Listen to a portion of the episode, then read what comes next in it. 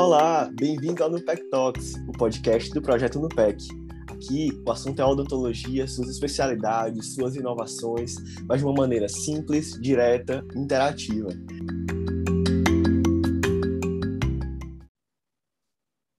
Fala, gente! Sejam bem-vindos a esse novo episódio do nosso Nupec Talks. Né? Hoje nós vamos trazer aqui para vocês uma área inédita aqui no nosso podcast, né, que é a odontologia legal, né, com um super profissional para a gente conversar um pouquinho sobre um tema que está super em alta aí na área da odonto legal, que seria a reconstrução facial forense, né, do manual ao digital. E nesse podcast hoje nós queremos, nós temos a honra de trazer, né, o Dr. Guilherme Balbino, que ele é cirurgião dentista pela pela USP, é mestrando em odontologia legal também pela USP e ele é papiloscopista policial da Polícia Civil do Estado de São Paulo. Então, nós temos aí um grande nome aqui no nosso, nosso podcast, mais uma vez. E, doutor Guilherme, te desejo as boas-vindas, obrigado pelo aceite. E seja muito bem-vindo novamente ao nosso podcast. Olá, Saulo, tudo bem? Pessoal aí, bom dia, boa tarde, boa noite. Espero que esteja tudo bem aí com vocês. Fico muito honrado aí com o convite sempre muito bom. É, eu fico muito feliz porque eu me formei em 2015, numa época que nem faz tanto tempo assim, se a gente for pensar, mas numa época em que na minha graduação pouco se falava em odontologia forense, odontologia legal, era uma área assim muito restrita e hoje eu vejo o pessoal tendo muito mais vontade, muito mais curiosidade, então fico muito contente em participar e sempre ajudar a difundir aí também a odontologia forense. Com certeza, é uma área que vem ganhando aí um nome é, um, o seu espaço, né? E mostrando que a odontologia ela sempre ultrapassa aí os muros da clínica, né? E assim, doutor Guilherme, eu vi que o senhor é papiloscopista, né? E o que que faz um papiloscopista, falando aí para o nosso público? Então, a, a, papiloscopia, ela vem porque nós temos na planta das nossas mãos e, no, e dos pés, né, na palma das mãos e na planta dos pés, nós temos o que nós chamamos de papilas dérmicas. A nossa pele ela é composta né, por epiderme, derme e hipoderme. Na derme e na epiderme das nossas mãos, na, da, da, palma das mãos e da ponta dos pés, nós temos como se fossem uns prolongamentos. Na, é, é, é a pele é um pouco diferenciada, então ela tem uns prolongamentos para aumentar a nossa área de contato. Você pode ver que o, o tato que você tem nas suas mãos e nos seus pés é muito maior do que você tem em qualquer região do seu corpo. Isso por causa né, dessas papilas dérmicas que nós temos só nessas regiões. E essas papilas dérmicas, né, por causa delas, elas acabam deixando marcas no, nos locais com o desenho dessas papilas, que são o que nós chamamos de impressões digitais. Então, por trabalhar com as impressões deixadas pelas papilas dérmicas, nós temos que o profissional que faz isso é o papiloscopista. E é isso que nós fazemos na, na, na polícia, né? Nós somos aqueles peritos que trabalham diretamente com a identificação dessas impressões digitais. Ah, entendi. Eu perguntei para que o nosso público pudesse te conhecer, também saber um pouco da sua atuação. E já assim, quando a gente fala, por exemplo, em odontologia forense, odontologia legal, é, uma identificação, ela é diferente de reconhecimento? Sim, Saulo, exatamente. A gente tem uma diferença porque a identificação, ela tem alguns requisitos. Para você falar que alguma coisa é uma, uma ferramenta de identificação, ela deve preencher alguns requisitos. Hoje, principalmente, nós temos, de longe, a principal de todas é a papiloscopia, com a qual eu trabalho, das impressões digitais. Quando não é possível, por qualquer motivo, vamos supor, a gente tem um cadáver aí que já já está totalmente putrefeito sobre a sua alçada, não temos mais as impressões digitais, ou um indivíduo que foi carbonizado num acidente, é, um acidente de avião, um acidente de carro, aquele indivíduo carbonizado também não vai ter as impressões digitais em condição de uso. Então, a, a ferramenta secundária, sempre que não é possível fazer por papiloscopia, é a identificação odonto legal, que não é ainda o que nós vamos tratar no dia de hoje. A gente até poderia, num outro dia, aí, entrar um pouco mais nesse papo. Mas essas ferramentas de, de identificação, elas têm que ter cinco características.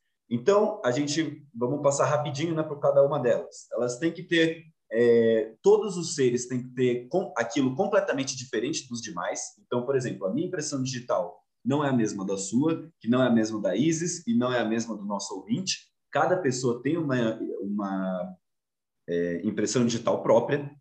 Ela tem que ser imutável, então, desde que você, de antes de você nascer até depois que você morre, você tem as mesmas impressões digitais. A mesma coisa serve para a sua arcada dentária, né? Depois que você já é adulto e você está com aquela arcada pronta, a menos que você sofra um acidente ou alguma coisa, né? Ou perca um dente, por qualquer motivo que seja, a sua arcada tende a permanecer daquele jeito para o resto da sua vida. Então, né, é, tem que ter a, uma classificabilidade, né? Tem que ter um jeito, né, de você classificar isso fácil. E nós temos na, na odontologia é, forense, nós temos isso também na papiloscopia, temos isso com o DNA, que também é utilizada.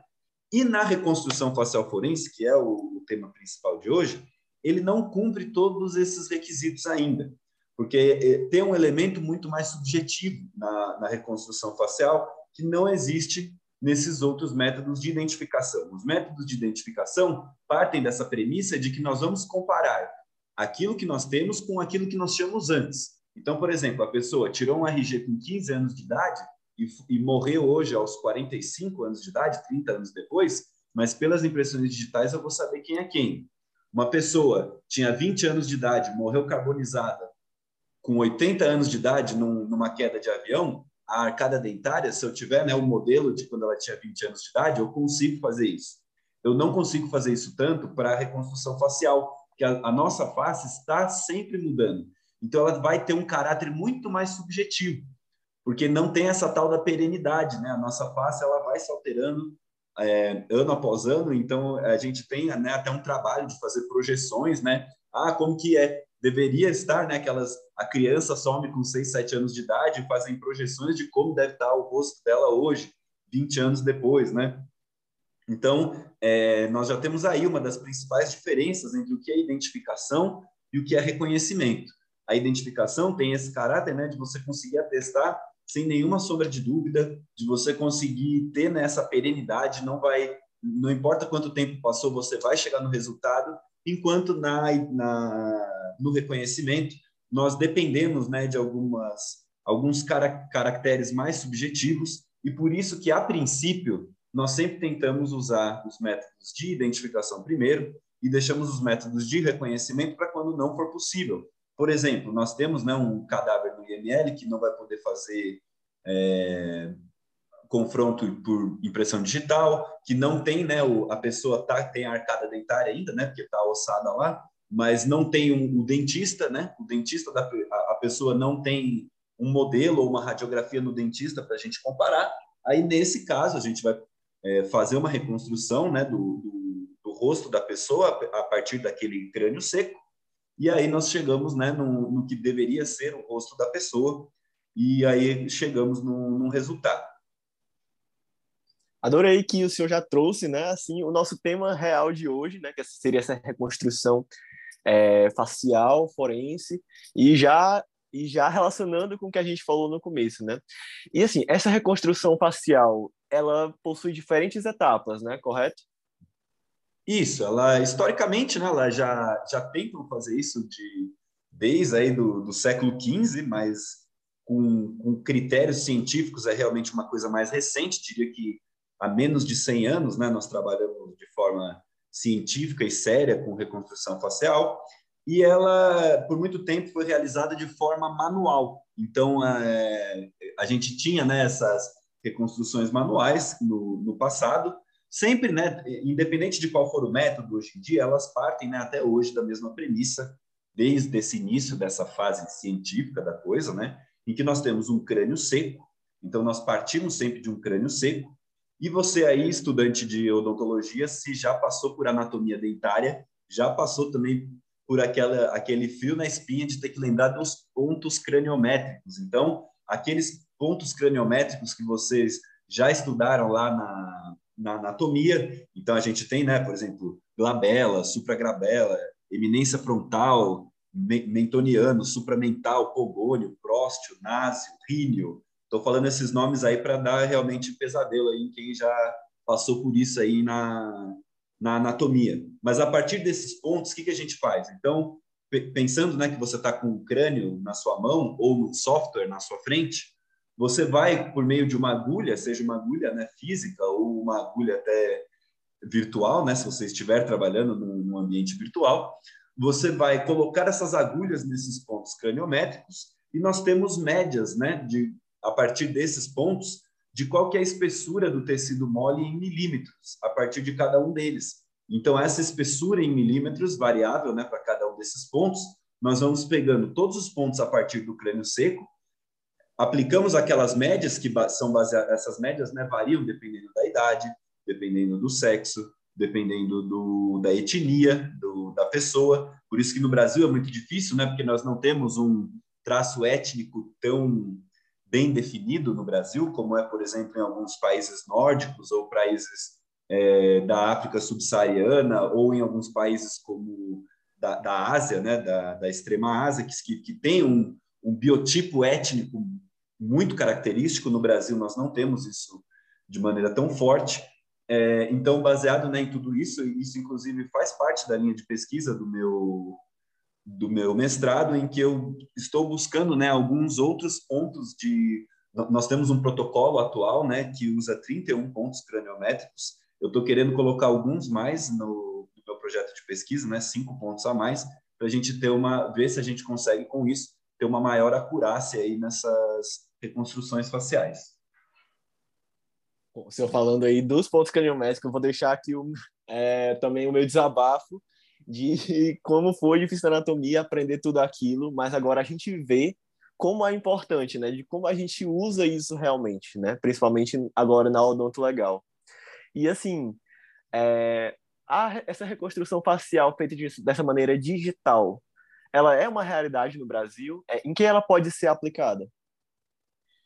É, então, falando um pouquinho né, das, das duas formas, quando a gente faz a reconstrução no crânio seco, que a gente chama de reconstrução manual, manual a gente faz é, exatamente esse trabalho, a gente coloca essas agulhas nos pontos craniométricos e aí a gente coloca uma massinha né, ali com a espessura da média né, para aquela pessoa, sexo, idade, etnia, para a gente ver, né, nos aproximarmos do, de como deveria ser o rosto dessa pessoa. Como que a gente faz isso no, no virtual? A ideia é a mesma. Então, a gente vai pegar uma tomografia computadorizada.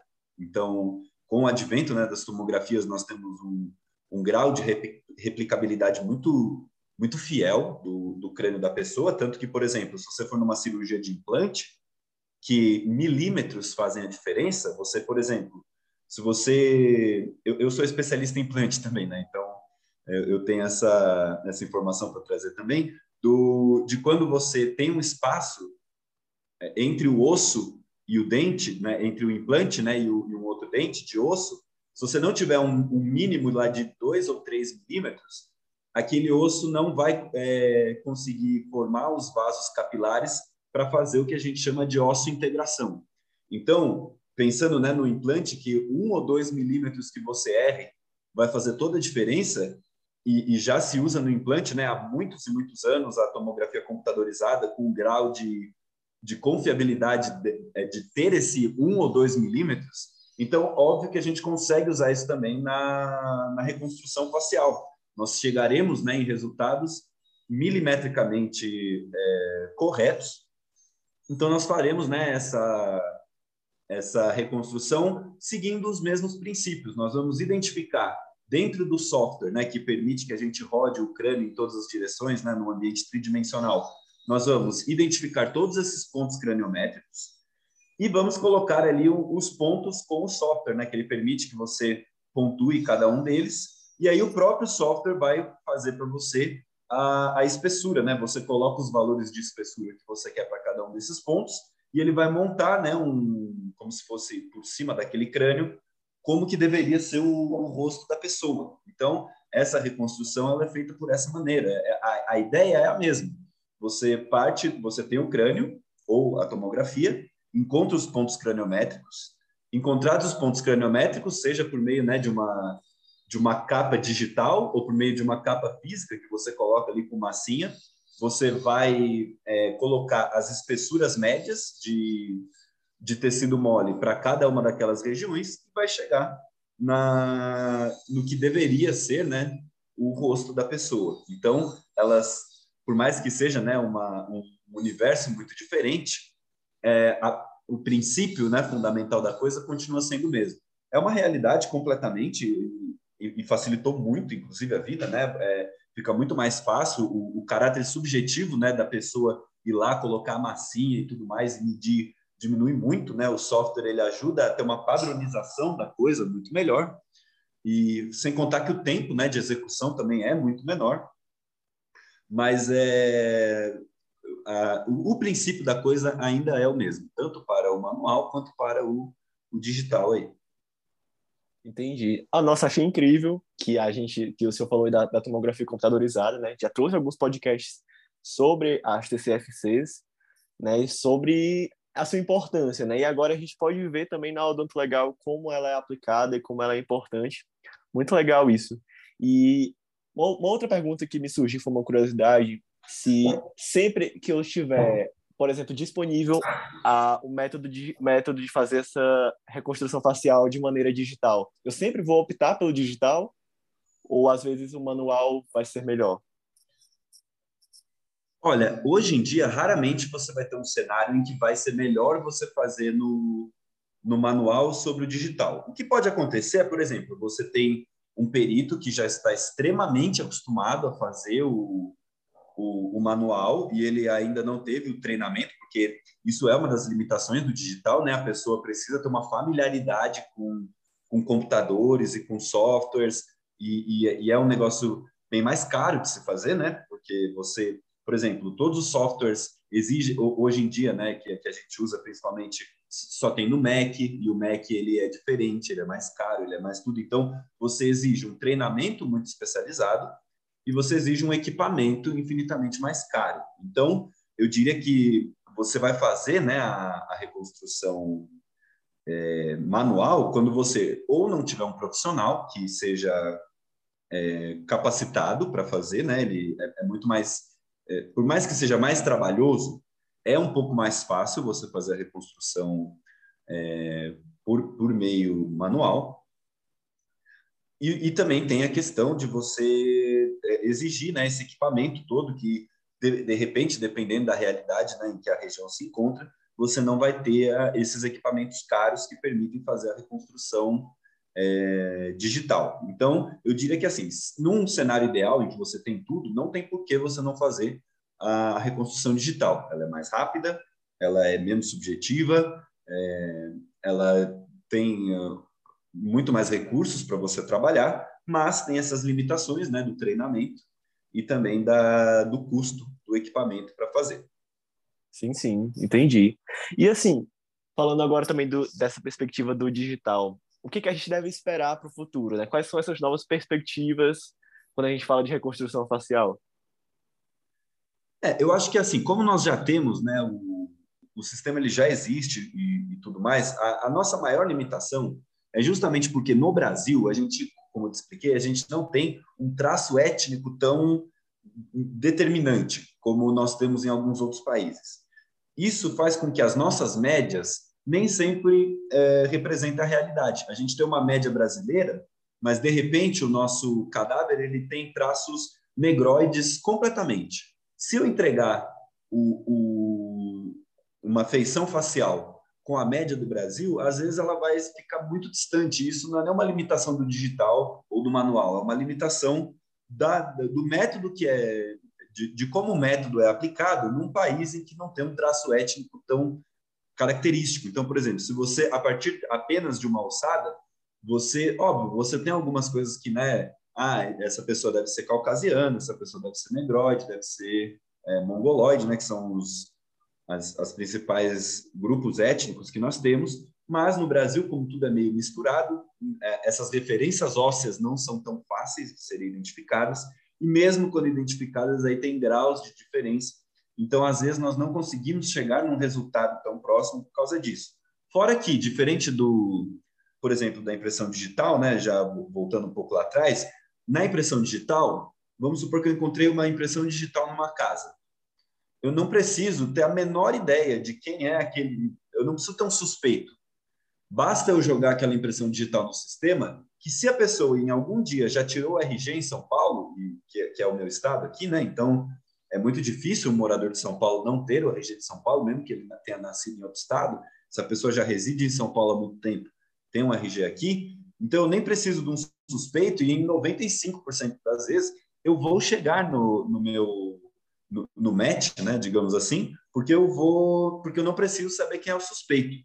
Já numa reconstrução facial, eu preciso minimamente né, ter uma ideia de quem é aquela pessoa. Então, é, eu faço uma reconstrução, tudo bem, que às vezes até a mídia pode ajudar, colocando a, a foto né, da, da reconstrução numa, nos veículos de imprensa para disseminar, mas geralmente a maior aplicabilidade que a gente tem é, por exemplo, a gente tem um veículo que bateu, sei lá, por exemplo, caso fictício aqui, o veículo bateu, carbonizou a pessoa que estava ali, né? O carro explodiu, carbonizou a pessoa.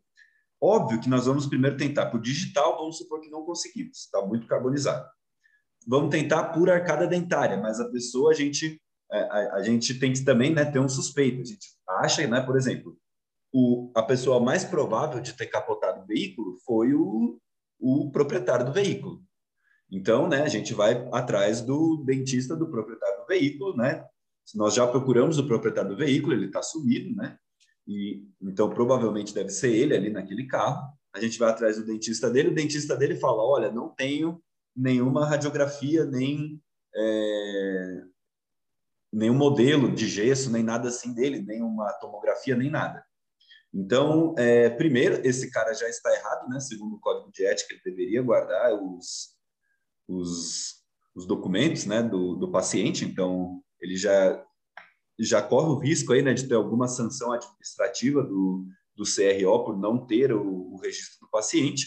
E secundariamente, que vai atrapalhar, né, a nossa identificação a gente não vai conseguir fazer a identificação porque a gente não tem com que comparar aquele corpo. Então, por mais que até desse para fazer por, por, análise de arcada dentária, naquele caso não vai ser possível, porque o, o dentista não tinha as, a, os documentos, né, os registros é, radiológicos e de, e de gesso do, daquele paciente. Agora, por exemplo, já tentamos, já vimos que não vai dar por papiloscopia, já vimos que não vai dar por identificação de arcada dentária. O que, que a gente faz agora? Vamos fazer a, vamos pegar esse crânio seco, fazer a reconstrução facial e chegar na família da pessoa e, e falar, ó, e aí, parece com a pessoa? Vocês têm fotos dele para fornecer para a gente? Então, óbvio que existe uma subjetividade muito grande nisso. Mas, quando não é possível né, fazer por identificação, nós acabamos recorrendo ao reconhecimento. E muitas vezes é isso que dá um certo alento para as famílias, porque isso é um problema, né?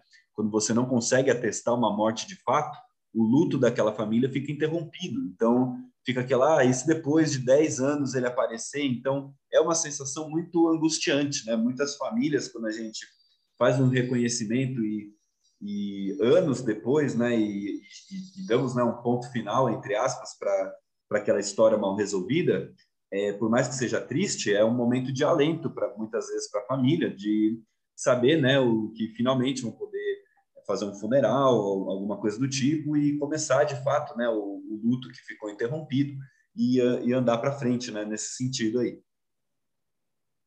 Pois, doutor Guilherme, eu mesmo estou maravilhado, assim, não conhecia muitas coisas, né? Acredito que muitos acadêmicos também, é, até profissionais mesmo que estejam escutando a gente, talvez não, não tivesse tido esse contato, né, não conhecessem, agora podem conhecer um pouco mais né, dessa atuação da odontologia forense. E desde já eu te agradeço pela, pela presença, pelo nosso debate, e deixo livre aí para o senhor encerrar como, como quiser.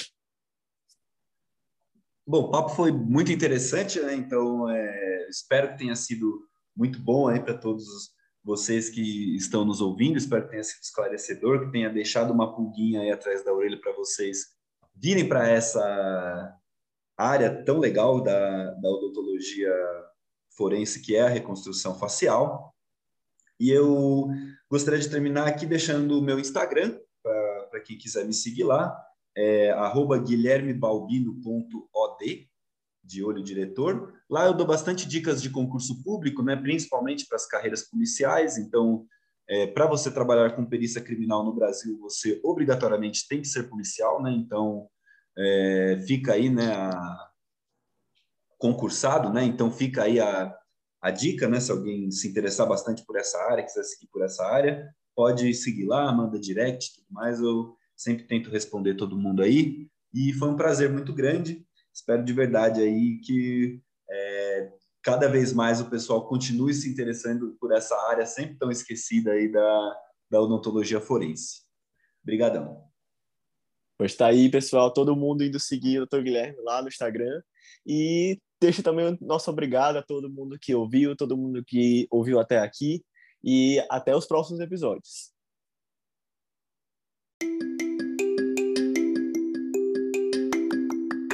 É isso, pessoal. Obrigado por ouvir o Nupec Talks. Lembre de nos seguir no Instagram, arroba Projeto Nupec, porque também tem muita coisa boa por lá. Até a próxima!